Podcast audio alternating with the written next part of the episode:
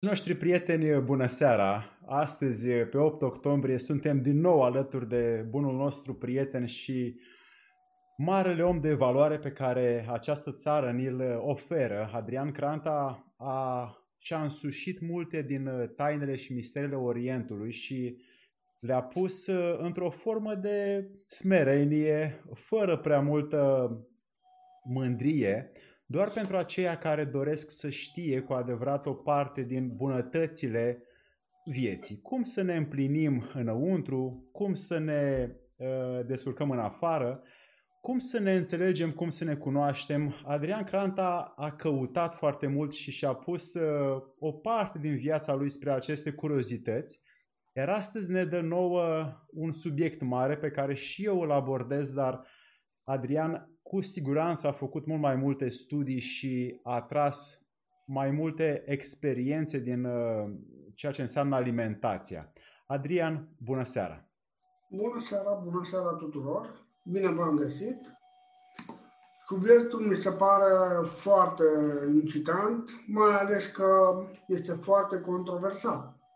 Adică sunt foarte multe păreri unele pro, altele contra și în final omul se întreabă unde este adevărul. Și uh, una din întrebările cele mai uh, impactante pe care le-am avut de-a lungul timpului a fost ce contează cel mai mult în alimentație. Ce, cum, cât, de unde, cu cine mâncăm, nici de cum. Nu asta este important. Povestea este drăguță în sensul că e redată ca o întâlnire între uh, un naturist, un uh, taoist și un om al zilelor noastre. Și naturistul zice că cel mai important în alimentație este să mănânci lucruri vii, să mănânci crudități sau cum s-ar zice în zilele noastre, să fii vegan. Uh, Doctorul modern spune că contează să ai o alimentație cu de toate și cam atât. Însă taoistul spune că cel mai important lucru în alimentație este asimilarea. Nu contează ce, nu contează când, nu contează cum, nu contează cu cine, pentru că dacă ai o asimilare bună, totul se rezolvă. Ce mai spunea taoistul? Uh, acum mai bine de 10.000 de ani înaintea erei noastre, ei au experimentat acest veganism, adică această mâncare bazată pe crudități. După aproape 100 de ani s-au liniștit, pentru că și-au dat seama că nu asta e calea. Pentru că noi nu ne hrănim doar cu ceea ce aduce mâncarea ca și vitamine, enzime, nutrienți. Noi ne hrănim cu multă, multă căldură.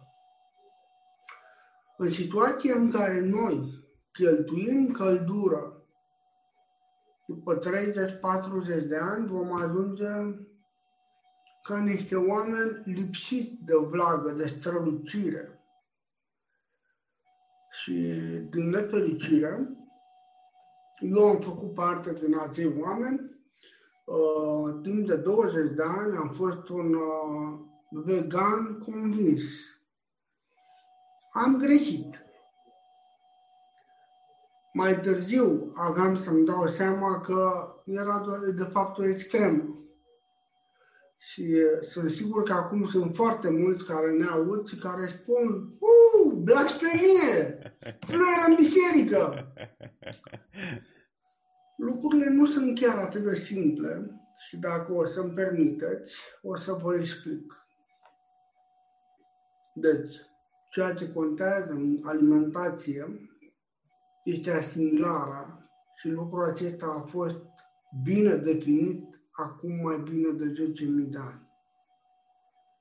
Al doilea aspect este căldura pe care o aduce ceea ce băgăm în noi. Noi avem un meridian, trei focare, care prea foarte multă căldură de la ceea ce bem, ceea ce mâncăm și ceea ce practicăm. Următorul aspect, al treilea, combinațiile alimentare. Am văzut foarte mulți vegani, din nefericire, au o problemă cu dulciurile. Iar dulciurile sunt o problemă mai mare decât a mânca ca un om pur și simplu comun de pe stradă. Cea mai mare problemă cu dulciurile este atunci când mănânci desert, mănânci dulce după ce ai mâncat mâncare. Adică, cum se spune, felul 3. Ai mâncat un fruct, te-ai ars. Ai mâncat o prăjitură, te-ai ars de două ori. Uh, mi-aduc aminte, mulți oameni din uh, diverse societăți religioase, baptiști, adventiști, pentecostali, în ultimii 30 de ani au tot venit la mine cu probleme de ciroză, probleme cu ficatul și eu le spuneam, aveți o mare problemă cu alcool și ei spuneau, exclus, noi nu bem alcool. Iar eu le-am spus, voi beți mai mult decât un bețiv de rasă. Și au zis, cum? Și le-am spus că nu cumva, după ce mâncați, mâncați desert, mâncați un fruct, o prăjitură, o bomboană, o înghețată, o ruladă. Bineînțeles! A, da? Da. Păi atunci trebuie să știți că fructele să digeră, trebuie să ajungă în 15 minute în intestinul subțire. Și acolo e locul în care ele se digeră. Dacă nu ajunge în 15 minute și cumva stomacul e aglomerat cu alte alimente, va trebui să stea la coadă într-un mediu cald, umed, plin de tot felul de bacterii. Adică un mediu propice pentru fermentare. Unde duce fermentarea? Când aveam 20 de ani, mă întorsesem din armată. Aveam o problemă majoră, și anume o frunte foarte, foarte lată și nu mai aveam păr. Și încercasem foarte multe variante ca să revin cu păr. Și m-am dus la Valeriu Popa și l-am întrebat. Ce să fac? La 20 de ani eu nu mai am păr. Aveam uh, doar prin prejur și atât. Și, și pe ăsta îl tundeam la zero, că am zis măcar să nu se vadă. Și am zis, dacă ăsta mai este, măcar să nu-l pierd, până când voi afla cum să-mi revin cu părul. Și Valeriu Popa mi-a spus doar atât. Cauza pentru care oamenii pierd părul în proporție de 95% este legată de problemele digestive, colita de fermentație, colita de putrefacție. Dacă poți să elimini aceste două probleme, poți să-ți revii cu părul. Mi s-a părut așa trai de păr, dar cumva am avut noroc să întâlnesc cu un prieten de-al lui care mi-a spus, hei, ascultă, chiar el a avut probleme cu părul, căzuse părul și și-a revenit. A, da? Da. Și a durat doi ani și părul s-a refăcut. Deci, combinațiile alimentare sunt importante și oamenii aceia au învățat cum să nu mai producă alcool. Noi avem nevoie de alcool, dar nu mult. Avem nevoie de metale grele, dar nu mult. Avem nevoie întotdeauna de acea potriveală despre care vorbesc de mai bine de 30 de ani. Potriveala lucrurilor. A, deci asimilare, căldură, combinații, cantitate. Da, stomacul, când eram în, uh, în anul 2 de medicină generală, am început să învățăm despre stomac. Faptul că, în mod normal, el este făcut să lucreze în două schimburi. Se contractă partea de jos a lui, partea de sus, malaxează și produce o pastă apoi se contractă partea de sus, partea de jos începe să malaxeze și gelitiază acea pastă. Când are loc această funcție? Atunci când noi mâncăm un pumn de mâncare. Adică doi pumni, de fapt. Atât. Asta este capacitatea noastră. Și dacă noi mărim această capacitate, avem o problemă. Imaginați-vă că, ca să nu facem reclamă, imaginați-vă că aceasta ar fi vezica biliară. Iar eu dacă pun pietre în vezica biliară, în vezică, voi avea șansa să pierd în puterea fluidului biliar, pentru că se adună mai puțin fluid biliar.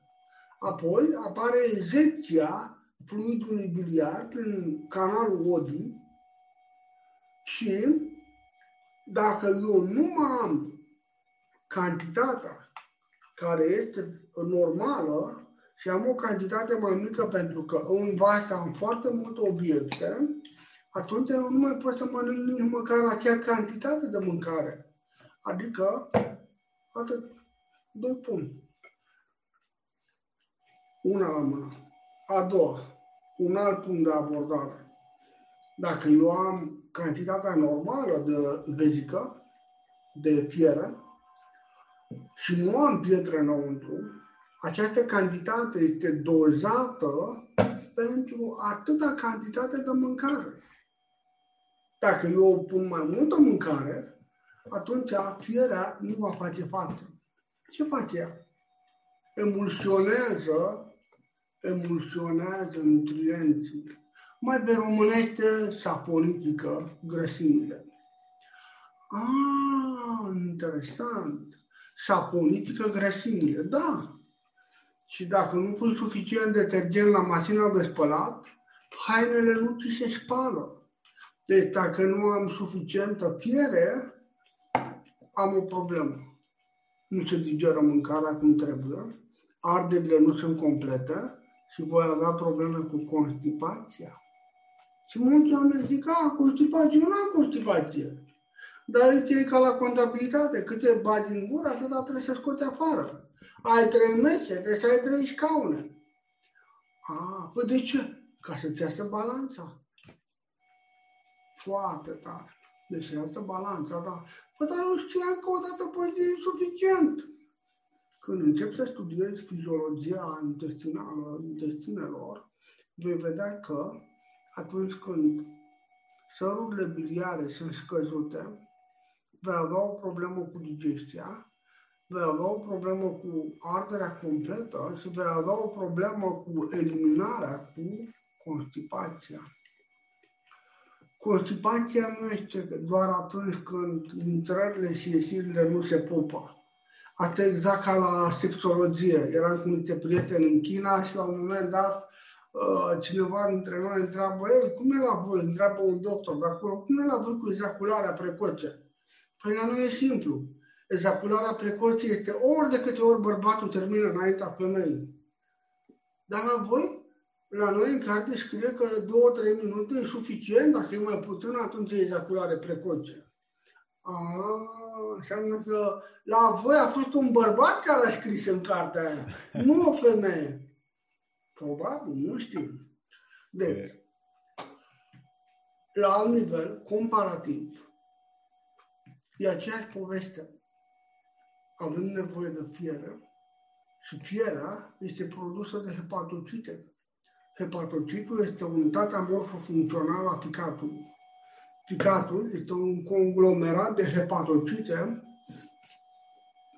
arată ca o mică venecie cu multe canale colectoare, colectează acest fluid și îl duce treptat, treptat în vasul colector, adică în vezica biliară.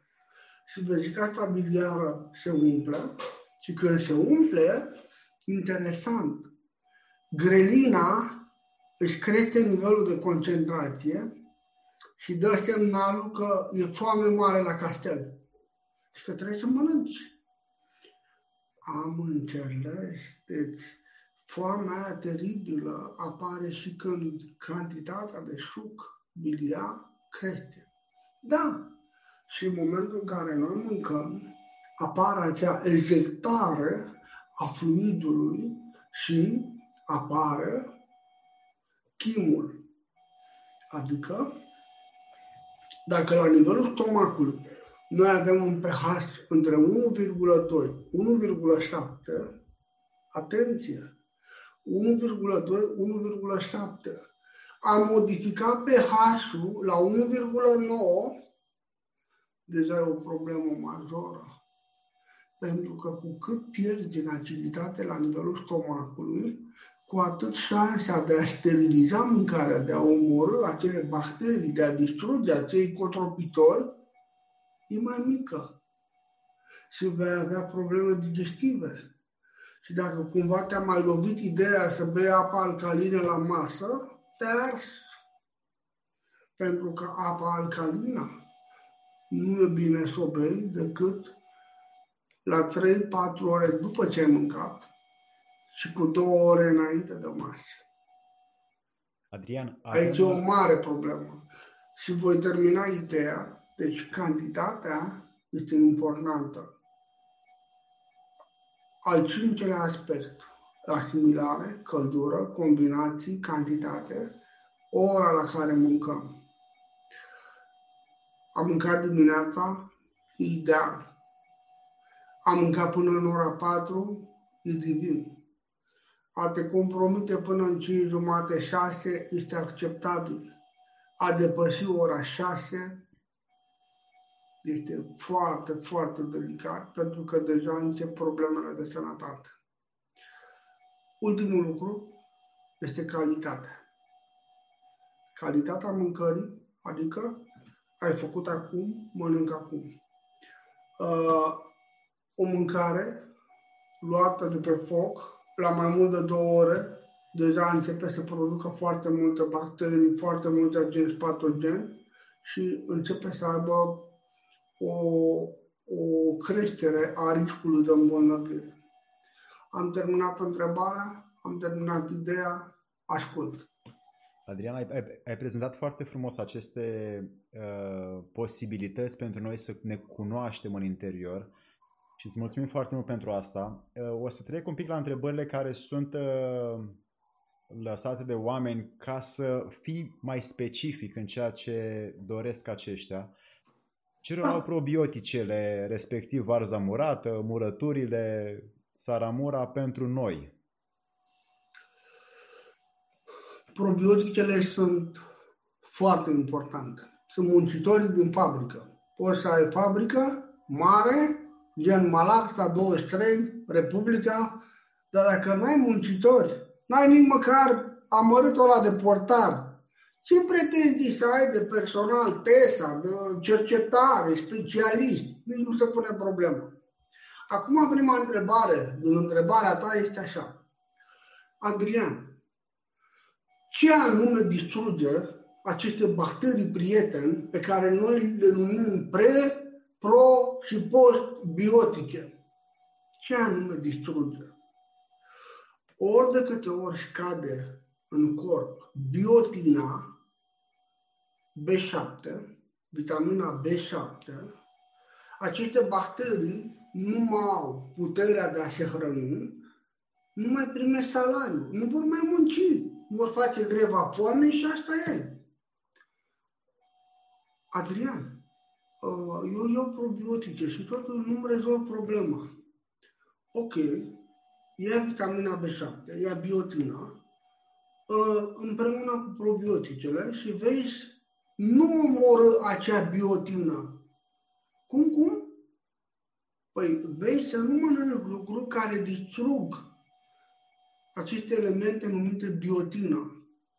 Bine, bine, și care sunt alea? Degeaba ei probiotice dacă nu e biotină. B7.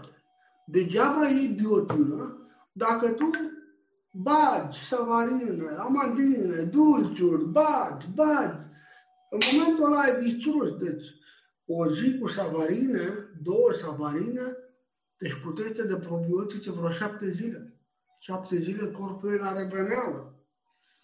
Aduceți-vă aminte că noi, cei care am primit acea viață la țară, bunicii noștri făceau de sărbători ceva dulce și nu era prea dulce, dar întotdeauna de Paști, Crăciun, cozonați, plăcinte și așa mai departe. În rest, mâncau foarte simplu și o dată pe săptămână mâncau așa zisa friptură. Mult timp am crezut că acest lucru este datorită sărăciei, greșit. În momentul în care am început să studiez această poveste privind nutriția, privind uh, nutriția ortomoleculară și așa mai departe, de fapt niște nume stufoase care au anumite interese, dar în esență, cea mai adevărată nutriție este cea pe care o consumau, o, o practicau strămoșii noștri. Deci, foarte important, dulcele oferă din când în când. Folosește în general melasă de curmale, melasă de arțar, melasă de la prune. Uh, în general, mierea nu poți să o folosești ca îndulcitor. Mierea este un medicament foarte complex și ar trebui cumva să o folosești ca un fel de medicament. Adică să o iei pe stomacul gol, cu puțină apă, este ok. Dar de ce? Deoarece, dacă o pui în cafeaua cu lapte, cafeaua fiind fierbinte, ea e deja acidă, va deveni hiperacidă. Dacă o amesteci cu diverse forme de alimente, deja combinația iar are o problemă, mierea nu-și va atinge obiectivul și nici mâncarea nu-și va atinge obiectivul. Ceea ce vă spun sunt lucruri foarte directe, foarte adevărate, chiar dacă vă supără, o să vă treacă în momentul în care practicăm lucrurile acestea veți avea rezultate. Te aud. Adrian, ce fel de grăsimi e? Pentru că acum toate patiseriile bagă uleiuri vegetale, ă, nu mai se folosesc grăsimi bune și utile corpului și oamenii s-au îndepărtat de veșnica untură, de o slană cu o ceapă, de grăsimile cele care erau utile și necesare și omul avea nevoie de ele. Formatorii de opinie și-au făcut treaba. Însă, legat de probiotice, uh, sunt câteva bune care pot fi luate. Unele sunt în lapte de femeie. Că sunt ele italiene, nu contează. E femeie, e femeie umană și acele probiotice sunt extraordinar de bune. Nu pot să dau nume, dar dacă scrii pe internet vei găsi imediat. Știi deja Italia, lapte de femeie, probiotic, gata. Acest probiotic luat cu 10 minute înainte de masă, după două luni de zile, două capsule, începe să producă efecte. Probiotice la îndemână. Toate mâncărurile produsele alimentare fermentate, ai zis frumos, murături, varză murată, zeama de varză. Da, aduc, aduc în noi foarte multe bacterii prietene care pot să participe la digestia noastră. Noi avem nevoie de alge. Și aici intervine o întrebare. Adrian, majoritatea oamenilor au probleme cu sucul gastric. În general, după 20-30 de ani. Înainte, înainte de 90, cam pe la 80-85 de ani începeai să ai probleme. Dar acum văd la 20-25 de ani ai probleme, la 20 de ani o fată face infart, cu toate că acel hormon nu estrogenul ar trebui să o, să o țină așa în puf, totuși se face infart. Deci cumva materialul clientului se modifică. Aha, deci atunci înseamnă că ar trebui să introducă în alimentație lucruri care să consolideze sucul gastric. Țineți minte. toți oamenii care suferă de colită, de putrefacție, de fermentație, care au probleme cu părul, au probleme cu acidul gastric. Și ei ar trebui să bea un pahar cu apă cu lămână, cu o oră înainte de masă, iar la masă să nu lipsească niciodată salata de speclă roșie. Salata de speclă roșie. Uh, și alimente bogate în iod, alge, ar fi super ok. Sau iod biologic. Deci, această combinație poate să refacă stucul gastric, mai ales pentru cei care au băut mult din papa alcalină. Îi trebuie să aducă pH-ul la 1,3-1,4. Țineți minte, cu cât noi pierdem din puterea pH-ului gastric, cu atât îmbătrânim mai repede, pentru că glandele noastre se degradează. Asta înseamnă că lichidul sinovial, energia sexuală, cantitatea de spermă, fertilitatea și așa mai departe, toate se duc. Deci, este important mereu să fii atent la probiotice. Acum vreau să re, revenim din nou la întrebarea. La grăsimile saturate, nesaturate? Repetă, te rog, ultima întrebare. Deci ce fel de grăsimi care sunt bune, care nu sunt bune? Că sunt saturate, monosaturate, nesaturate, care... Alex, în, în cuvinte simple, aici am multe obiecte. Iar eu sunt o grăsime saturată. Când voi intra în corpul acelei persoane, mă voi, mă voi desatura Adică voi, voi lăsa toate aceste toxine în corpul și asta înseamnă grăsime saturată. Când noi introducem da? grăsimi nesaturate, noi intrăm în corp și luăm toate acele gunoaie, saturându-ne pe noi și le scoatem afară și detoxificăm corpul. Ți-am explicat în cuvinte foarte simple o lecție de două ore de biochimie. Saturat, nesaturat. Noi avem nevoie de grăsimi nesaturate. Nu vreau să dau un nume, pentru că nu vreau să fac publicitate, dar e simplu. Grăsimi nesaturate. Care sunt? Tuc, tuc, tuc, tuc, tuc. Ha, interesant. Am nevoie de un preselector. Da, avocado, avocado e foarte bun. Bun, și cu ce îl combin? Și deja vei găsi tot. Bun. Și acum, mulți oameni vin la mine și le spun, aveți probleme cu margarina, sunteți cei mai mari mâncători de margarină. Ce e aia? Grăsimi trans. Ce fac alea? Dom'le, grăsimile astea, ca să fie produse, trebuie să atingă un grad de topire de 500 de grade. Cel mai fierbinte punct din corpul nostru este în stomac. 40 de grade. Dar de la 40 de grade la 500 de grade Celsius e o distanță enormă. Noi nu putem să spargem legătura moleculară. Domnule, jur pe viața mea că eu nu mănânc margarină, nu mănânc. Ascultă-mă. Cea mai mare cantitate de margarină este în tot ce vei găsi dulce. Ciocolățele, bombonele, cremuțe și așa mai departe. Mi-e rău. Nu mai pot. Păi eu mănânc de alea. Dar n-am știut. Păi ne scrie grăsime vegetală. Și a scrie da. pe toate. Da. Grăsime vegetală. Vrei să mănânci? Da.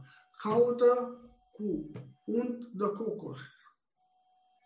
Până și amărâtul ăla de undă vacă, de capră, de ce-o fi, e aur. Nu e bun. Dar e la zeci de milioane de mile față de grăsimile trans. Alex, noi suntem din spațiu un conglomerat a 63 de trilioane de celule. Aceste celule se văd ca niște luminițe. Și luminițele astea sunt ca într-o rechea. Dacă ele mențin această rețea, această apartenență la rețea, totul funcționează de vis. Dacă noi băgăm grăsimi trans, se produc izolări între celule. Nu mai pot comunica. Și atunci apar multe, multe, multe, multe bisericuțe. Dispare acea ierarhie a informației, a energiei, a structurii. Și apar multe bisericuțe și apar bolile. Aha, deci revin. Avem grăsimi saturate și nesaturate. Și noi avem nevoie de grăsimi nesaturate pentru că alea saturate tot timpul le băgăm în noi. Uleiuri care sunt procesate termic, care produc acroleină și care este o neurotoxină, ne afectează creierul. Am înțeles. Deci, când bag în mine grăsimi saturate, exact ca acest vas plin cu creioane. Creioanele rămân, vasul se duce. Și când bag în mine lucruri nesaturate, exact ca această cană goală, care se umple cu creioane. Și le-am scos, se umple cu acele toxine. Am înțeles. Da, uite. Deci în patiserie se bagă de obicei grăsimi saturate, uleiuri vegetale în toate produsele de patiserie care sunt expuse publicului larg pe lângă toate zonele aglomerate și oamenii își potolesc foamea cu aceste grăsimi saturate. După care Mai apar... ales acelea care miros așa pe iau de la colțul străzii. exact, exact alea, da. Și te atrage mirosul și uiți de fapt că ele sunt un conglomerat de uh, făină caldă și de uleiuri care ajungând în stomac fac mai mult rău decât bine. Cum putem să pregătim mintea să nu ne ducem către ele? Simplu. Există trei mari dușmani localizați încă de acum 10.000 de ani în taoism. Pe primul loc sunt lactatele. Tot ce vine de la senul capre, vacii, oi, vivorițe, mai puțin când ești mic și surgi la senul mamei. Ai nevoie de trei ani ca să închizi ciclul de copiere a informațiilor și transferul de aminoacizi. Trei ani de subt. Trei ani în care tu suci și dezvolți circunvoluțiuni, giri. Deci, acea suprafață a scoarcei cerebrale devine enormă. Are o putere de calcul fascinantă. Nu uita, înainte sclavii nu aveau voie să-și alăpteze copiii mai mult de șase luni. Dar de ce? Aha, deci, lactatele sunt o mare problemă. Pentru că noi nu avem lactaze, pentru că la trei ani dispar. Apar amilazele și avem două categorii. Unele pentru, pentru alimente amidonoase procesate termic și altele pentru amidonoase crude. Avem o secreție la nivelul gurii, de ptialina sau amilaze, și la nivel pancreatic. Deci, problema este că noi băgăm făinuri supra, supra, supra rafinate. E ca și cum mă întrebe, Adrian, ce părere ai de apă osmotică? Uite-o, băiatule, pentru că asta e mai dificilă decât apa alcalină. Apa alcalină este bună, dar trebuie respectat acest lucru. Dacă ai 20 de ani, până în 20 de ani, poți să, mănânci, să bei apa alcalină la două ore jumate după ce ai mâncat, cu două ore înainte de masă. Dar dacă sucul gastric nu mai trage, ai 30 de ani, 40 de ani, lungești-o a 4 ore. Două ore jumate, trei înainte. Știai că dacă un om face pauză alimentară de 8 ore între mese, mai bine de 80% din boli în următoarele 3 luni se estompează până când dispar de tot? Ceea ce tu ai auzit de fasting sau această, acest post fracționat, în sensul că la 16 ore de la ultima masă până la prima masă a doua zi dimineața, da, dă rezultate extraordinar de bune. Dar asta ar trebui să fie starea noastră de fapt. Deci, Revenind la problema noastră, lactatele nu avem enzima care să proceseze. să spargă legătura moleculară a lactatelor și atunci ele trebuie să se degradeze în noi și cumva să le apucăm, dar deja, deja după ce rău e făcut. Nu uita Dr. Pottinger, experimentul cu pisicile, în care a treia generație de pisici n-a mai putut să facă nici pui, dar nici să dea mai departe cunoștințe. Nu. Deci, lactatele pot fi înlocuite ușor. Poți să te gândești că la ora actuală avem un miliard 800 de milioane de oameni care nu consumă lactate? Uh-huh. Când eram în China, mă uitam să văd, există? Nu există. Apropo, ai văzut un film cu cowboy, cu cowboy mulgând vacile? Nu cred. Pentru că povestea asta e o poveste strecurată de, de-a lungul timpului în ultima perioadă. A doua problemă. Grâul, porumbul. Noi nu suntem pregătiți pentru așa ceva. Există o carte scrisă de mai mulți doctori americani, uh, Brain Grain. Brain Grain. A apărut și la noi, și anume carbohidrații, zaharurile și grăsimile care ucid creierul. Interesantă carte. Deci, pe primul loc, lactatele. Al doilea loc, făinoasele, grâu, porumb. Bun, și cu ce nu înlocuiești porumbul? Era un doctor la, la televizor care vorbea de faptul că Ștefan cel Mare făcea o mămăligă mare, mare, mare, pentru că creștea porumbul mai mult decât calul, mai înalt decât calul. Și m-am uitat la el și am zis, o prostie atât de mare, n-am auzit niciodată. Pentru că pe atunci porumbul era la el acasă, în America, de, în continentul american și ăia când consumă porumbul, îl trec printr-un proces special de fermentație pentru a scoate acele neurotoxine din el. Ah, interesant. Și atunci, în loc de porumb, Ștefan cel Mare mânca, ca de altfel toți voievozii noștri până pe la 1900 aproape, mânca mămăligă de mei.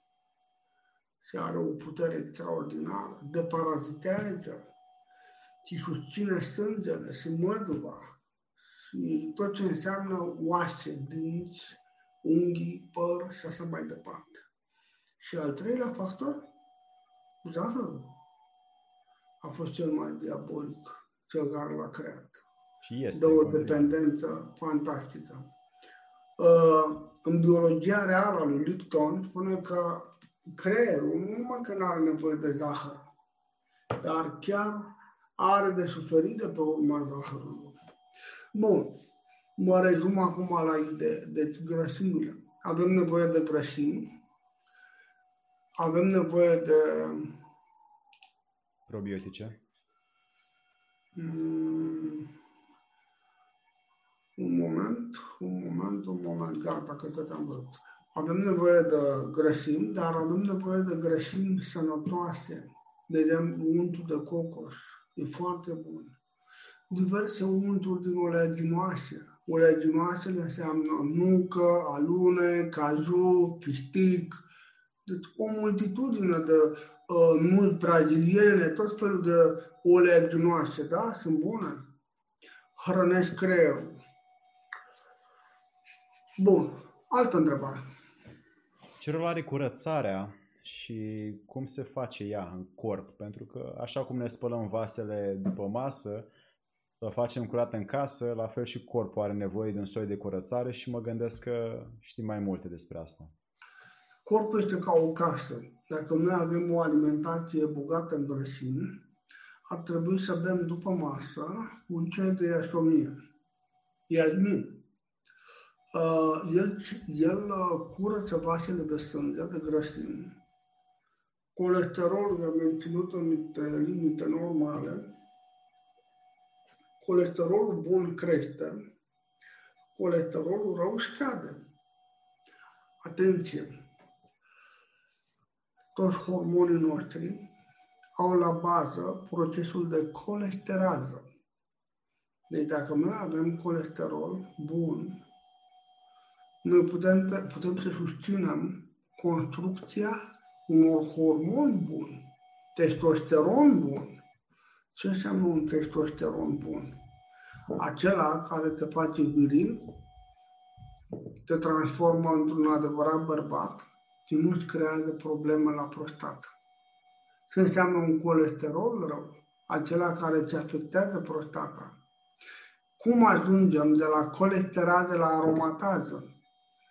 Datorită faptului că în alimente se bagă foarte mult estrogen. Și bărbații nu mai sunt bărbați, și femeile nu mai sunt femei. Și ajungem să fim doar etichete. Apa nu mai e apă. Deci trebuie să fim deștepți. Și pentru asta noi trebuie să înțelegem că avem nevoie de grăsime. Ai spus frumos de tot când ai zis celebra untură de porc. Untura de porc, în medicina chineză, vindecă mai bine de 3000 de boli. Dar de ce? În primul rând, este termostabilă. Nu produce acroleină. A, da? Da. În al doilea rând, din punct de vedere genetic, este cea mai apropiată de noi. Și ea ne ajută să ne refacem structura ADN-ului. Păi, noi avem de-a face cu proteine, da? Da, și cu aminoacizi, da? Sigur. Și noi suntem legați de acele păsări care s-au reprodus la noi în ultimii 500 de ani. Acele animale, acele, acea moștenire a proteinelor, a aminoacidilor. Și dacă noi dintr-o dată schimbăm păsările, schimbăm porcii, schimbăm alimentele de genul acesta, noi ce facem? Vom avea un mare colaps la nivelul ADN-ului. Ah, interesant. Da. Așa că e bine să ai o rudă la țară și să-ți faci mâncarea ca la țară. Deci, este important să avem de-a face cu acele grăsimi care să ne ajute pe noi grăsimile sunt importante. Există o nutriție, o, uh, un sistem nutrițional care a fost descoperit, de fapt descoperit, scos în evidență, și anume nutriția paleo, ceea ce mânca omul caverdelor. Și acolo a observat că el mânca foarte multe grăsimi și nu avea probleme de sănătate. Da, dar erau grăsimi bune? Da. Deci, revenind la întrebarea care ai pus-o cu curățarea, în primul rând, până la curățare, trebuie să ne punem ordine în viața noastră. Pentru că dacă noi mâncăm haotic, dormim haotic, facem sex haotic, bem haotic, degeaba curățăm. E ca un pahar care îl bagi în apă caldă, apă rece, apă caldă, apă rece, puf, a plenit. Ah, deci întâi trebuie să ne punem ordine în viață, da. Și dacă vrem să facem o curățare, cu ce să o facem? În primul rând, trebuie să alegem o apă de calitate. Cea mai bună apă e apa de la chivetă. Aia cu clor. Este cea mai bună apă și este la mii de mile departare ca și calitate față de cea cu flor care e la plastic. Acum, ce trebuie să facem noi la acea apă de la chivetă pentru a o face și mai bună? Păi, în primul rând, trebuie să găsim niște filtre. Adică avem nevoie de niște prefiltre și avem nevoie de un filtru care să funcționeze ca un dinamizator. Wow! E o poveste de care mă ocup de mai bine de 30 de ani. Apa. Cea mai misterioasă substanță de pe această planetă. Singura substanță care nu se subordonează acelor legi fizice și chimice, care sunt perfect valabile pentru celelalte. Când îngheață, în loc să se contracte, se dilată. Și tot așa. Nu vreau să intru în amănunte. Deci, dacă ai o chiuvetă în casă, ți-a pus Dumnezeu mâna în cap. Trebuie să ai minte, să gândești și să te gândești, Doamne, ce fac acum? îmi cumpăr un prefiltru. Păi ce cumpăr? Un filtru textil. De ce? Ca să oprească rugina și particulele mari. Aha. Și pe urmă ce pun? Un filtru pe bază de carbon. Carbon argint, îl găsesc, sunt bun. Și pe urmă ce pot să pun? Un filtru care îmi dinamizează apa. Dacă nu știu prea mult, nu am bani prea multe, prea mulți bani, atunci găsesc ceva prin oraș care să creeze un câmp magnetic și să facă în așa fel încât apa să fie în spirală și nu în linie dreaptă. De ce? Probabil că într-un viitor vom face o super emisiune despre treaba Ar fi cazul. Hai să ne, să ne ducem un pic, uite, sunt foarte multe întrebări care da. nu știu cât timp o să avem. Unde sunt întrebările? Să le văd. Sunt întrebările în, în chat pe YouTube. Ne întreabă Elena Timofte, ce fel de carne, Adrian? Și de unde? Ce fel de carne să mâncăm? Da, și de unde? Nu contează ce fel de carne mănânci. Contează să scoți din ea ceea ce nu e bun. Adică să-ți faci rost de un aparat de ozon, să ozonezi carnea, să scoți toți acei hormoni, toți acei nitriți, nitrați, sulfiți, toate chimicalele să le neutralizezi. 2. Contează ce carne mâncăm. Dacă noi, atenție, putem să facem mâinile la 90 de grade, atunci noi putem mânca cam 40-80 de grame de carne de 3 ori pe săptămână. Dacă mâinile noastre sunt așa, atunci mai rar. Noi avem nevoie de aminoacizi. Oamenii deștepți mănâncă supa de carne, nu carne. Adică esența cărnii. Adică pun apa rece, pun carnea de când e apa rece și tot ce e bun în carne se duce în apă. Dacă vrei să concentrezi substanțele nutritive în carne, atunci o pui, o tai micuță și o pui în apă clocotită. Deci, carnea cea mai bună este cea care crește pe teritoriul tău, pe teritoriul țării tale. Carnea cea mai bună e cea care crește în ograda ta, în orașul tău, pe lângă orașul tău. Carnea cea mai bună este cea care are cu cât mai, cu cât mai puțin de face cu hormoni, vaccinuri, injecții și toate nebunile posibile. Dacă totuși nu ai această posibilitate, atunci măcar ia o carne proaspătă și folosește ozonatorul pentru a scoate toate acele nopțe din carne și pe urmă poți să mănânci. Nu uitați, cea mai periculoasă carne nu este porcul. Porcul este de mii de ori mai bun decât vita. Vita este principala vinovată de ceea ce se numește gută. Guta acele dureri care apar la nivel articular datorită concentrației crescute de cristale acide. Altă întrebare. Mâncare gătită termic, mâncare nepregătită termic. Trebuie să fii deștept, să fii și cu hrana în pod și cu burta plină. Cred că mâncarea făcută la oc, ocul e ca un bol și tăiate mărunt, le mici repede, adică ceea ce în bucătăria chineză se numește frige și mișcă repede, în așa fel încât sistemul de apărare al acelor elemente vegetale să pice, să cadă. Marea problemă a veganilor este că ei pierd multă energie mâncând rece și pierd și mai multă energie luptând cu forțele armate ale tuturor structurilor vii. Și noi avem nevoie să rupem acele frontiere prin a le pârpăli un pic acele legume, a le pârpăli un pic, a le pătrunde un pic, dar nu atât de mult încât enzimele să fie distruse. Noi avem nevoie de enzime și asta este maniera corectă de a procesa o mâncare. Bun. Deci, cald, e mai important de mii de ori decât orice altceva.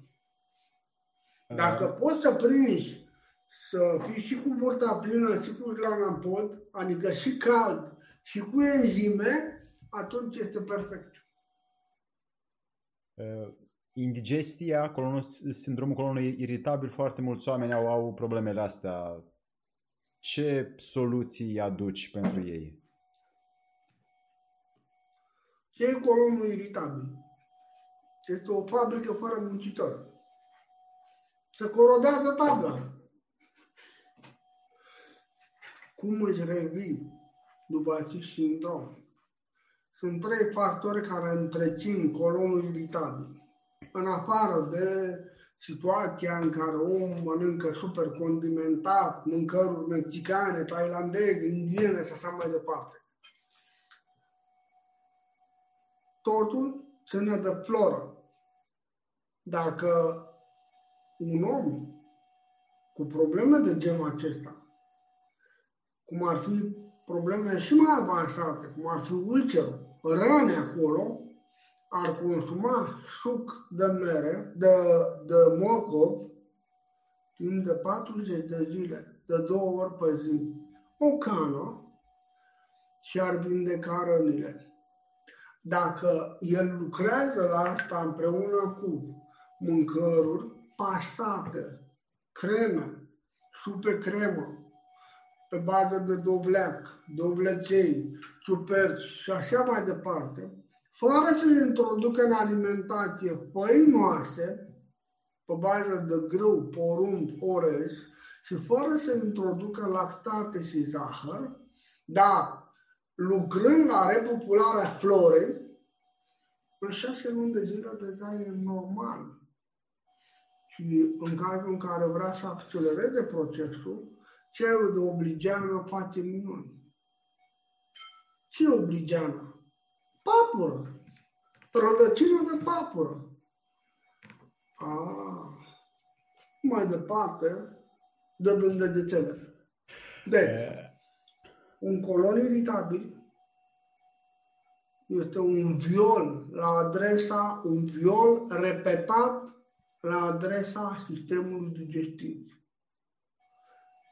Așa cum o femeie, dacă este violată de multe ori, dă în vaginism, vaginul se strânge de nu intră nici măcar o gămărie de ac, la fel. Și colonul nu mai suportă, orice bagă se strânge, orice bagă de, declanșează spasme. Și atunci el trebuie să știe. Are nevoie de căldură, trasă mâinile, palming, începând de la esofag, stomac, duoden, jejuni, lăon și așa mai departe, până când își pune ordine și reface flora. Mai departe. Alimentele care, pe care tu le-ai luat din Asia, respectiv ginsengul, ghimbirul, turmericul, sunt ele alimente care pot repara boli în corp? Conform a ceea ce spune Hipocrate, alimentația trebuie să fie medicament și medicamentul hrană. Așa Așa spunea cineva chiar acum pe YouTube, citeam. Bun. Nu văd YouTube-ul, dar probabil că gândirea lui ajunge până la mine. Deci, uh, alimentele din Asia sunt bune. Ginsengul este bun, dar dacă consumi ginseng simplu, trebuie să ții cont de ceea ce Mihail Sadoveanu n-a ținut cont. A zis, lasă, eu știu, am medicii mei și știu. Niciodată să nu începi o cură cu ginseng vara sau iarna. Întotdeauna să începi primăvara sau toamna. Important. Al doilea lucru, ginsengul de la 2 dolari kilogramul până la 50 de euro gramul. Depinde de calitatea lui. Am avut ocazia să iau ginseng de calitate, chiar de la mama lui din China. Maicii mei mi-au arătat, m-au învățat.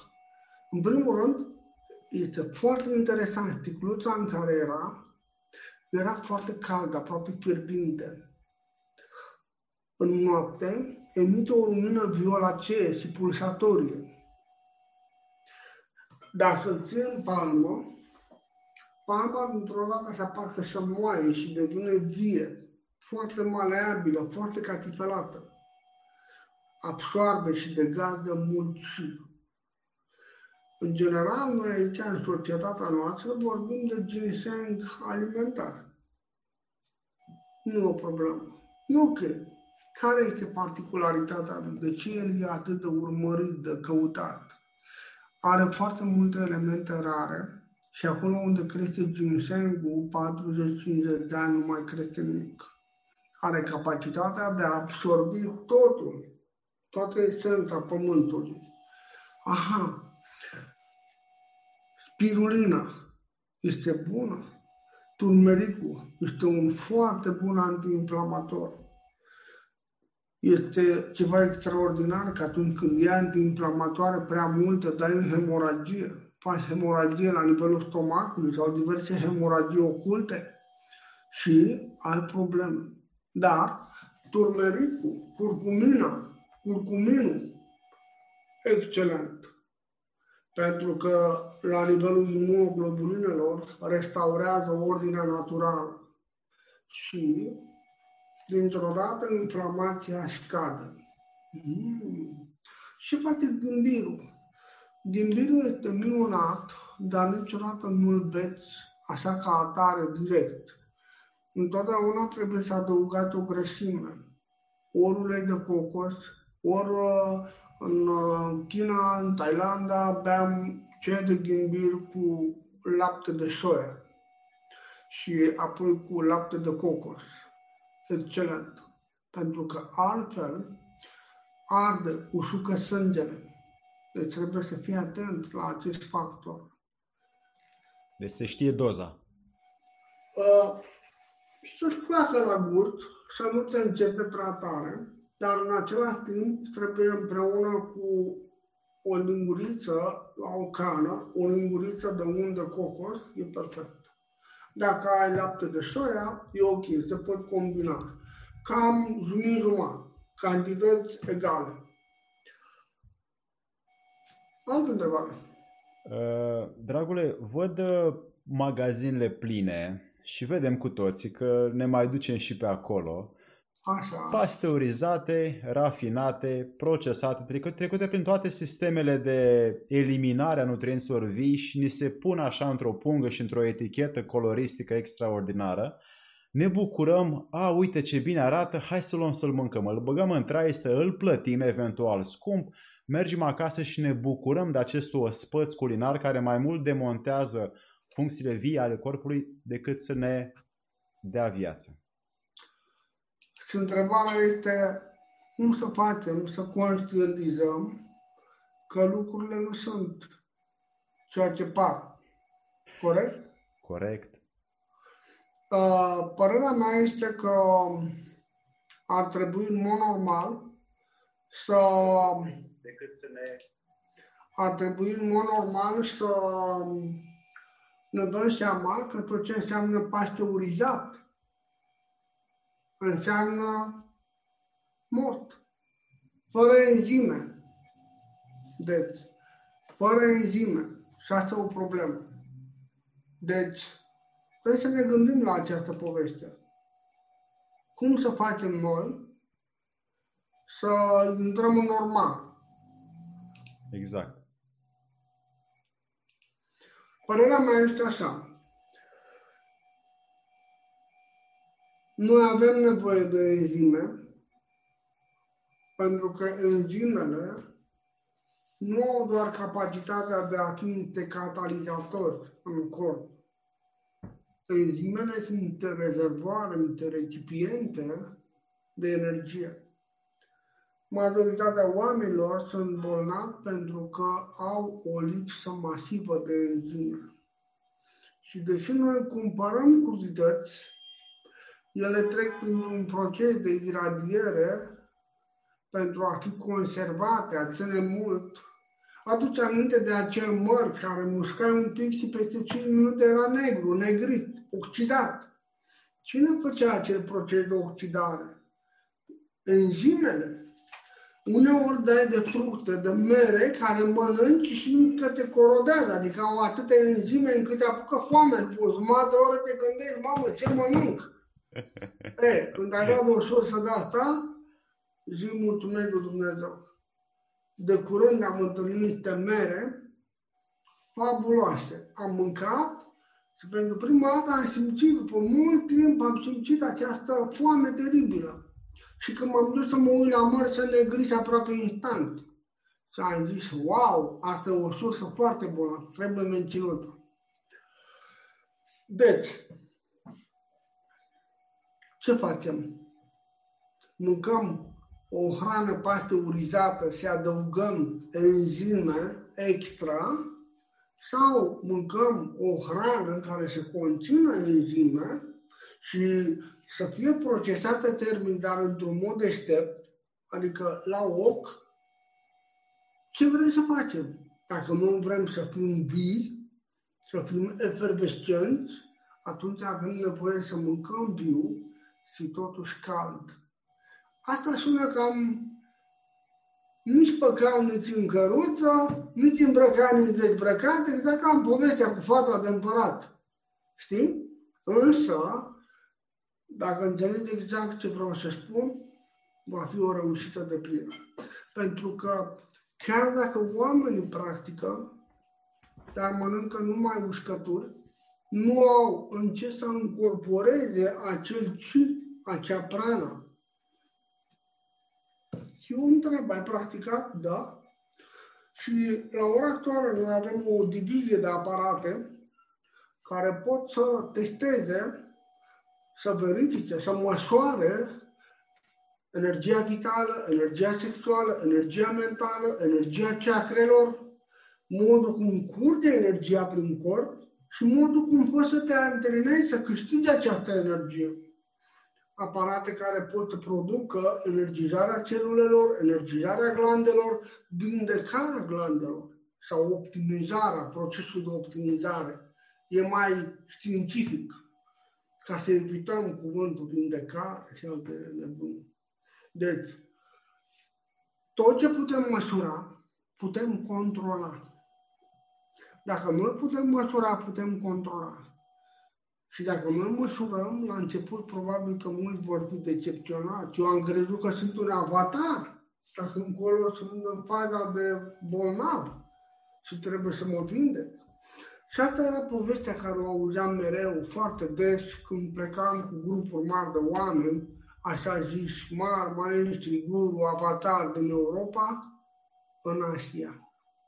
Și când se întorceau de acolo, puțin foarte puțini ziceau, ok, am aflat că sunt undeva la genunchiul voastră și vreau să devin un om puternic. În rest, toți intrau în depresie și ziceau, nu mai vreau să văd China, nu mai vreau să văd maestri, nu mai îmi plac aparatele, nu mă mai joc, mi-am luat scutecele și mă duc la mama acasă. Ok. Următoarea întrebare. Ne întreabă Elena Timofte ce știi despre nutriceutici? Din ce punct de vedere vrea să-i răspund?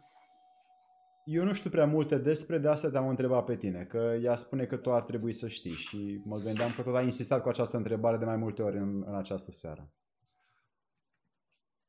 Eu am întrebat în ce punct de vedere vrea să-i răspund, pentru că aceste nutraceutice, într-adevăr, ele sunt produse de origine vegetală, multe merg pe ideea de a curăța vasele, altele merg pe ideea de a curăța organele, iar altele merg pe ideea de a curăța ciul. Mă aude, domnița? Da, este aici, e prezentă. Deci, cum adică curăță vasele? Deci, elemente care pot să curețe, să elimine efectiv acele plăci de colesterol, acele conglomerate care se depun pe vasele de sânge, pe vasele venoase și care blochează sistemul membranar celular. Toată lumea se plânge că nu avem calciu. Nu avem calciu. Dar noi avem atâta calciu fabulos de mult, numai că el este blocat în membrane. De ce? Lactatele. Și noi ce facem? Folosim nutraceutice? Nu! De ce? Prea mult bani, prea multă bătaie de cap. Ce am putea folosi? Magneziu. Și magneziu. Uleiul de magneziu. Când noi băgăm magneziu în corp, la nivel membranar celular, se eliberează calciu, pentru că toți zic, da, lactatele aduc calciu. Da, aduc calciu de care noi nu avem nevoie și el al mediului se fixează exact în zonele articulare. Dar nu hrănește corpul. Cei mai mari mâncători de lactate sunt americani. Consumă până la 5 litri de lapte sub orice formă pe zi au cea mai mare rată de osteoporoză și toate problemele care apar la nivel de structură oșoasă. Înseamnă că nu e o poveste adevărată. Revin înapoi la nutraceutice. Uh, e o poveste frumoasă, anume că ar face ceva, ele chiar pot să facă dar nu pot să ducă până la capăt procesul. Pot să ajute, pot să fie extraordinare în dezvoltarea aterosclerozei sau sclerozarea vaselor coronariene. Aha! Eu am văzut uh, sisteme în China cu o mulțime de produse care au fost gândite acum 7 8 10 mii de ani și care chiar curățau sângele. În momentul când sângele era extras, în prima fază era alb de cât de toxic era, avea ca niște buburuze albe și mirosea ca o hașna. Și în a doua fază, după ce lua acel produs, sângele era roze ca un sânge de copil mic. Ce produs era acesta? Nu putem spune că nutraceuticele sunt ceva nou. Nu. Ideea cine e bună, însă trebuie mers mai departe. Adică este un baston de care să te ajuți, dar nu te duce până la capăt. Ai nevoie să înțelegi cauza pentru care ai ajuns în situația aceea.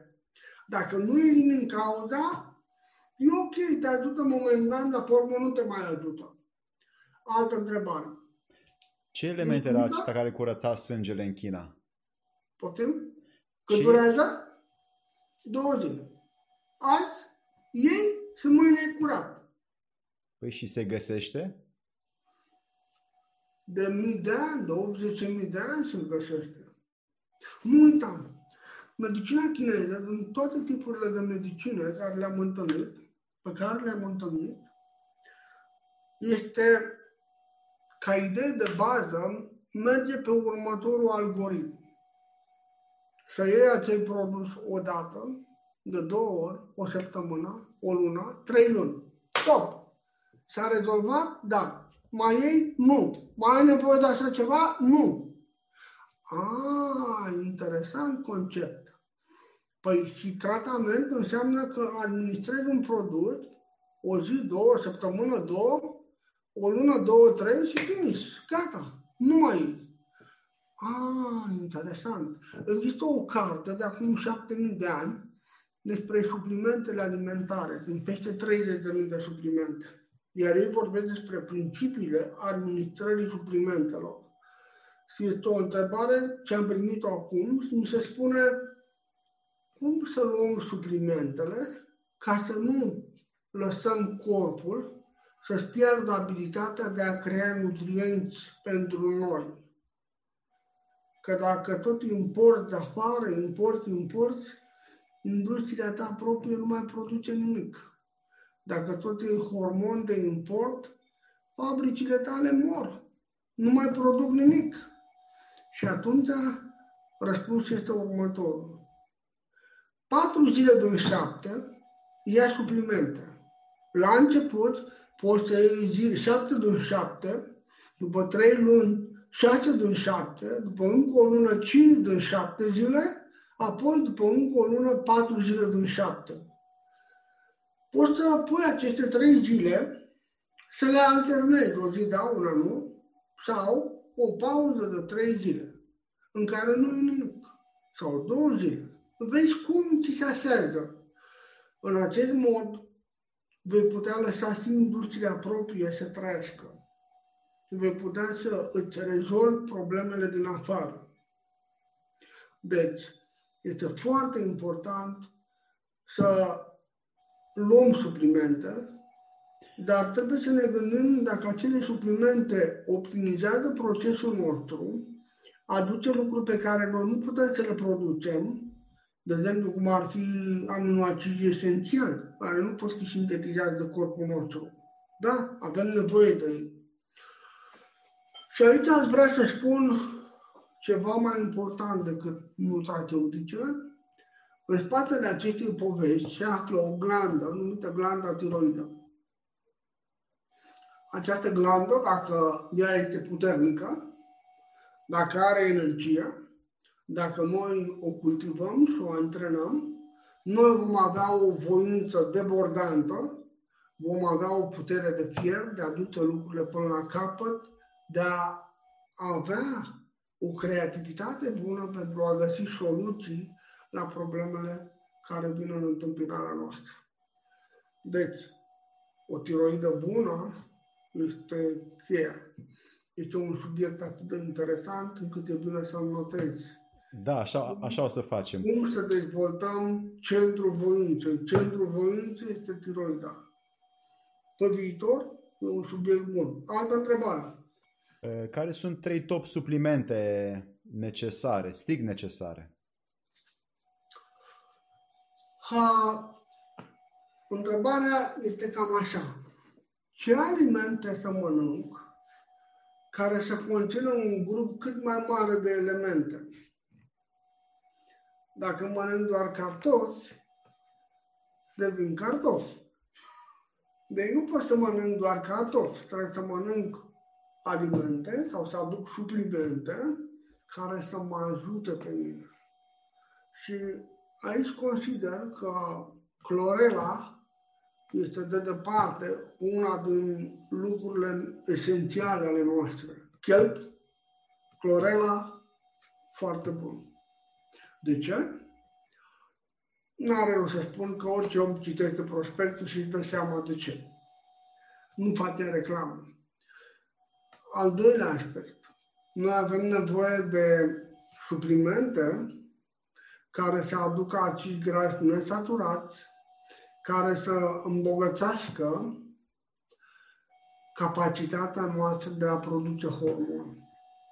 Mai de mult, într-o emisiune cu tine, la o întrebare foarte deșteaptă pusă de tine, a spus că omul este atât de tânăr precât de flexibilă este coloana vertebrală. Iar acum vin și spun că omul este atât de prolific și de tânăr, efervescent, pe cât de bine funcționează sistemul glandular. Antrenamentul sistemului glandular este o cheie de voltă. Și noi avem nevoie să ne gândim, ha, ce legătură ar fi între clorela, chelp, sistemul glandular, bună treabă, aminoacizi. Am vorbit despre acea celebră formulă, și anume proteine din cânepă cu ananas, cu ceva oleaginoase, la un blender, ca un shake, și dacă iei dimineața până la 4-5, ești ca un accelerat. Ești super prolific. Aha, dar această făină proteică de cânepă, pudră proteică de cânepă, ce aduce? Păi aduce formula completă de aminoacizi esențial și neesențial. Și ananasul, păi ananasul ce să facă? Sparge legătura moleculară foarte ușor și accesează imediat creierul și tot sistemul accesează aminoacizi. Sunt piese de schimb și te renoiești. Mm, interesant. Și apa cu lămâie chiar trebuie băută, bineînțeles. Și noi avem nevoie, când vorbim de suplimente, ce suplimente, ce nutrienți, avem nevoie să știm că 80% din procesul ăsta este susținut de curățarea sistemului limpatic.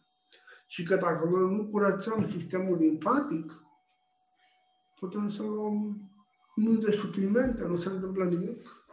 De aceea, pentru noi este important partea de periad limpatic. Periadul limpatic este o altă cheie de boltă. Încă un lucru, am spus și repet, uleiul de magneziu parenteral sau chiar oral uh, poate fi de un succes real pentru corp. O baie caldă cu magneziu, orice durere musculară, orice tensiune, orice off se duce. Te simți bine.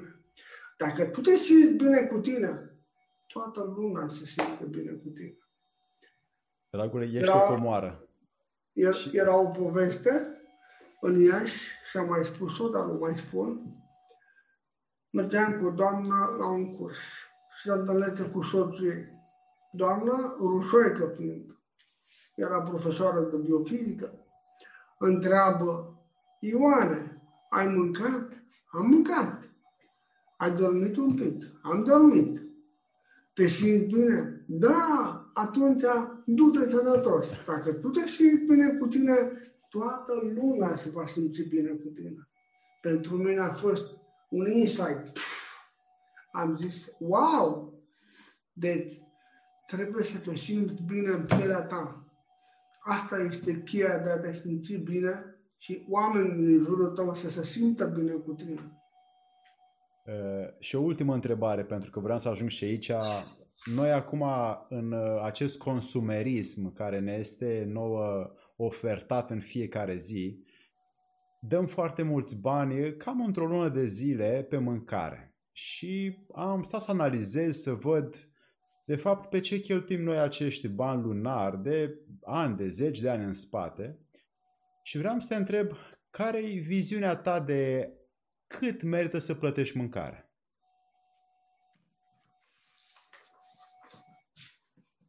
Nu uita, primul aliment esențial e somnul. Care nu costă. Dacă nu dormi la timp, nu mai contează după urmă, pe urmă ce faci. Deci trebuie să dormi de vreme și să te trezești de vreme. Părerea mea este simplă. Oamenii plătesc din ce în ce mai mult, în egală măsură cu lena care se dezvoltă din ce în ce mai mult în viața lor. Ce bine ai spus-o Comoditatea. Pe asta. Ce bine ai spus-o pe asta. Uh, un profesor de-al meu, Bălăceanu Stolnit, un om extraordinar, uh, am făcut patru ani, dar în fiecare an mă duceam la orele lui din anul 2. Uh, un om fabulos. Spunea că, și încă un prieten de-al meu doctor, spunea că problema oamenilor la ora actuală nu constă în suplimente și rețete, constă în faptul că mănâncă prea mult și se mișcă prea puțin. Și de fapt, aceste două pârghii controlează boala sau sănătatea. Ar trebui să mâncăm de 3-4 ori mai puțin și să ne mișcăm de 4-5 ori mai mult. Și atunci lucrurile cumva s-ar echilibra. Dacă ai observat, au fost perioade în viața ta când nu ai apucat să mănânci de două ori sau de trei ori. Poate ai mâncat odată.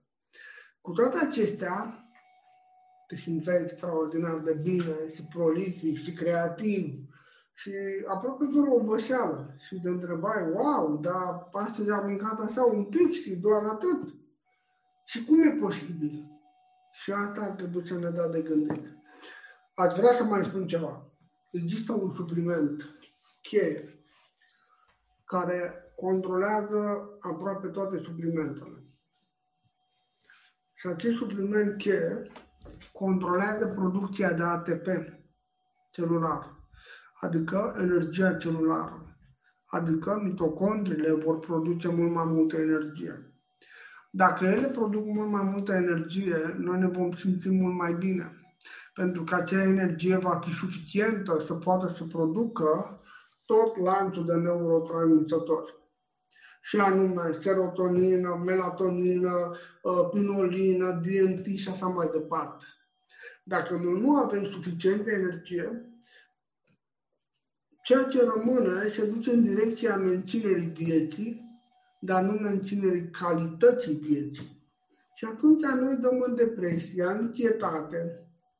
Și atunci noi avem nevoie să înțelegem cum se crește energia celulară. În războiul din Golf, soldații americani consumau acest produs atunci când erau gazați sau erau, treceau prin zone cu gaze sau toxicitate crescută. Și anume, vitamina B3 sau niacina normală, nu din aceea no flash. Aia nu e ok. Adică Dar, apă, apă cu tărâțe. Bem apa și luăm uh, vitamina B. Vitamina B3, niacina, uh, este foarte puternică. Noi avem un deficit atât de mare încât dacă luăm o capsulă, ni se aprind și călcâiele. Adică, efectiv, vom simți ce înseamnă încălziți. Și atunci e bine să luăm o capsulă, o împărțim, o, o desfacem pe o hârtie îndoită și o întindem ca o liniuță și o împărțim în 10 bucăți. În fiecare dimineață luăm o zecime. Azi iau o zecime, mâine două, până mâine trei zecimi, până când în 10 zile ajung să iau o capsulă. Aha, în 10 zile pot să iau o capsulă, da? Și ce face ea? Este extraordinar. Este una dintre cele mai puternice care poate să refacă colesterolul bun și să scadă colesterolul rău. Când eram în facultate, în ultimul an, la medicina de familie, mi-aduc aminte de acea profesoară drăguță, care a spus că statinele, statinele uh, au multe riscuri colaterale și multe contraindicații. Dar vitamina B3 niacina nu. Decât foarte puțin. Și eficiența era cu mult mai mare decât celălalt. Pentru asta i-am mulțumit. A fost o drăguță. Uh, Părerea mea vis-a-vis, că tot m-au întrebat oamenii, merită să faci facultatea de medicină? Este cel mai bun training pentru creier. Merită să o faci. Nu e nevoie să-ți bași capul să lucrezi în sistem. Dar este bine să o faci pentru ca să-ți formezi o gândire și să înțelegi natura lucrurilor, cum se mișcă. Ok, dacă vrei mergi la un doctorat sau mergi pe ideea de a fi nutriționist, de a fi fitoterapeut, de a fi acupunctor, de a fi... E ok, cum vrei. Dar părerea mea este că am făcut patru facultăți. Și dacă mă întrebați care m-a încântat cel mai tare, a fost medicină.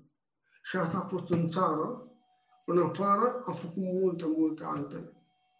Moscova, în Elveția, Anglia, Franța, Spania, Rusia, Asia. Și acolo am învățat lucruri extraordinar de interesante. Dar nu sunt de subiectul nostru de astăzi. Dar răspunsul meu la acea domniță este merită, pentru că te vei întâlni cu cele mai incitante informații din viața ta. Alte întrebări? Eh, dragule, s-a cam uh, dus timpul, uite, stăm de o oră și 20 și uh, s-a... Cu tine trece timpul atât de repede, parcă ar fi 10 minute. Aș spune la fel.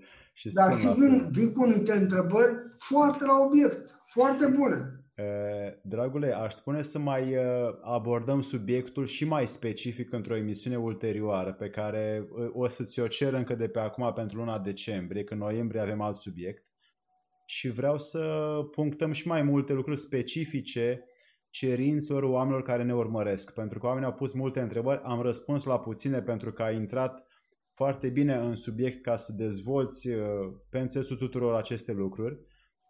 Uh, se vede că ești o comoară care ai strâns foarte multe uh, lucruri